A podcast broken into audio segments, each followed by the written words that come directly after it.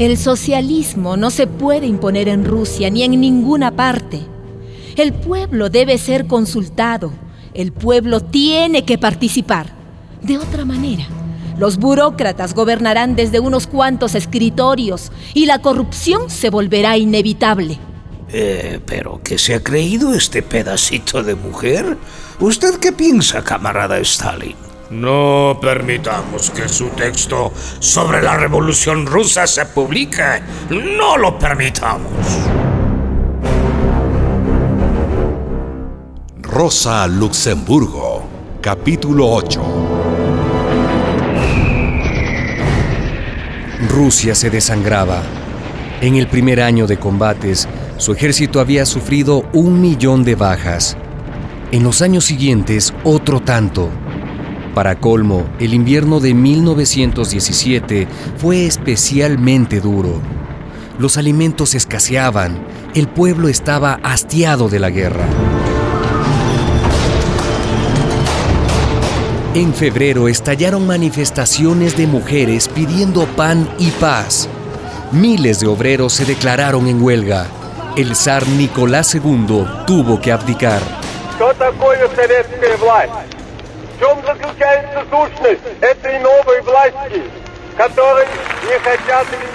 En octubre, Lenin y los bolcheviques tomaron el poder. La República Socialista comenzaba a dar sus primeros pasos.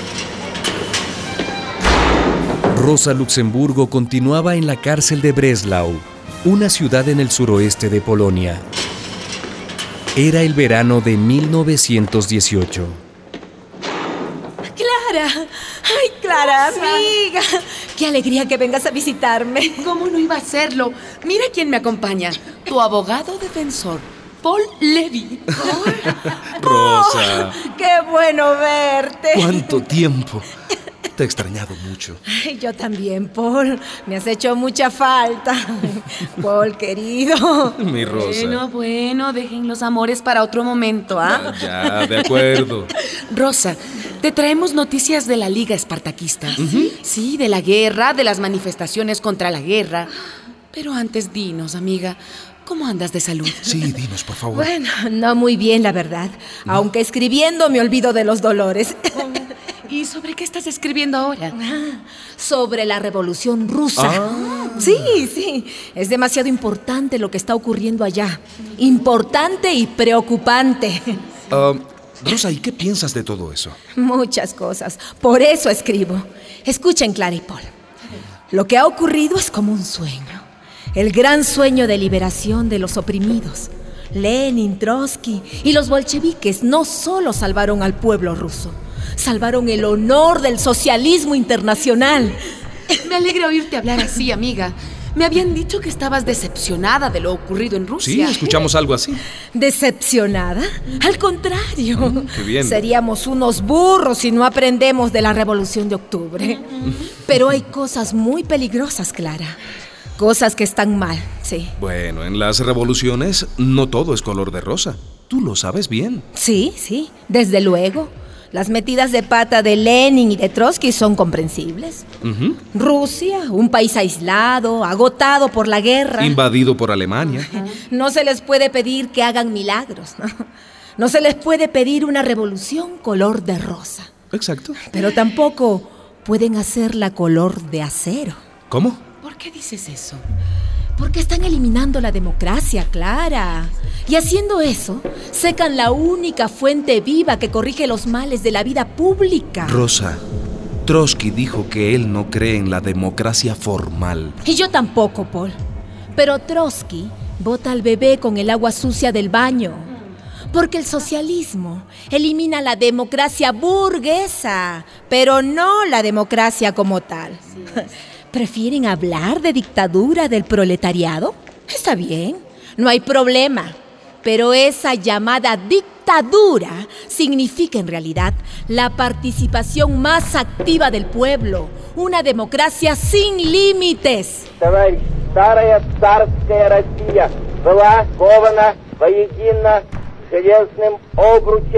Así habla Trotsky, un líder genial. Pero después yo leí que los bolcheviques primero están, no sé, creando las condiciones económicas para luego abrir los espacios políticos.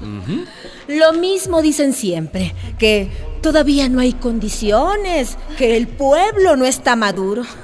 Pero la democracia socialista no es un regalo de Navidad que llega a fin de año.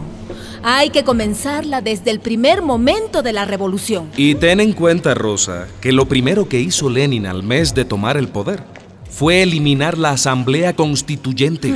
Exacto, exacto. En vez de llamar a una nueva asamblea, la disuelve. ¿Y qué hace después? Elimina el derecho al sufragio universal. Así y después quita las garantías democráticas. ¿De qué garantías estás hablando, Rosa? amiga.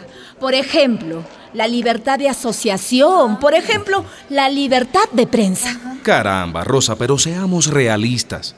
¿Y si los medios de la burguesía publican mentiras en contra de la revolución? ¿Y qué importa, Paul? ¿Cuál es el miedo? Respondemos con nuestros argumentos. Sí, pero de cualquier manera... Pero nada, Paul, pero nada. Sin libertad de prensa es imposible imaginar un gobierno revolucionario. Exacto. Sin una libre confrontación de opiniones, la vida política se acaba. Las instituciones públicas se asfixian. Solo queda el miedo. Pero Rosa, ellos tienen los periódicos, las revistas, los medios de comunicación. Pues que el gobierno socialista promueva otros medios. Que los obreros, las mujeres, las cooperativas, los jóvenes tengan sus periódicos y expongan sus ideas. O sea, a, a ver si entiendo. ¿Tú permitirías la propaganda del enemigo? La libertad no es un privilegio de los socialistas, Paul. ¿ah? Si la libertad es solo para los que apoyan al gobierno, si es solo para los miembros del partido, eso no es libertad.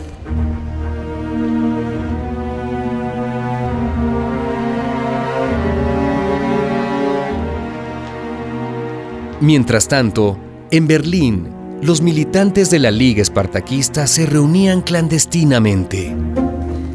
Compañeros, ya está claro que Alemania pierde la guerra. El ejército está al límite, sin aliados. Alemania pierde y nadie gana. Hablan de siete, de ocho, de, de nueve millones de muertos. Esto ha sido una carnicería. Dicen que faltan pocas semanas para que se acabe esta pesadilla. Y yo digo, Leo, que si Rusia pudo hacer la revolución, ¿por qué Alemania no? Ah, Exacto, exacto. Ahora es el momento, compañeros. Sí, Ahora sí. la gente está desesperada, el ejército desmoralizado. A la Liga Espartaquista le toca ponerse al frente, en la primera línea. Y hablando de todo, ¿saben algo de Rosa? Clara y Paul Levy la han ido a visitar a la prisión. ¿Sí? No sé si lograrán sobornar a algún guardia, no sé.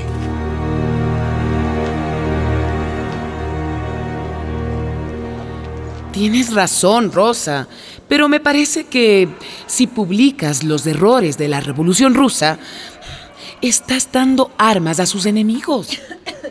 Yo creo, amiga mía, que el mayor enemigo de la revolución rusa será la misma revolución rusa, si no hace correctivos a tiempo. ¿Saben lo que yo creo? ¿Qué? Que los dirigentes bolcheviques, aunque no lo digan así, piensan que la transformación socialista es, digamos, una fórmula prefabricada que se saca del bolsillo y se aplica. Pero por desgracia, o tal vez por suerte, no es así. No. El socialismo no es una receta. El socialismo es un camino, un horizonte. Sí. No cabe en ningún manual de ningún partido. Sí, eso es. Pero, ¿qué piensa Lenin de eso? ¿Lenin? Lenin también está de acuerdo. Lo discutimos en Finlandia. Pero se equivoca completamente en los medios que utiliza. Vigilar, censurar, perseguir a los opositores. No olvides que son hombres, Rosa. Sí. Las mujeres no actuaríamos así. Sí. A los hombres se les sube muy pronto el poder a la cabeza. Más rápido que el vodka. Bien, dejemos eso ahí. Entonces, Rosa, ¿vas a publicar ese texto? ¿Y por qué no? No hay nada más revolucionario que decir la verdad en voz alta. Te siento muy crítica, amiga. Ay, prefiero molestar con la verdad que complacer con adulaciones. La visita ha terminado. Paul, Paul, mi amor, ¿podrás hacer algo para sacarme de aquí? Lo intentaré, Rosa. Sí. Tenlo por seguro.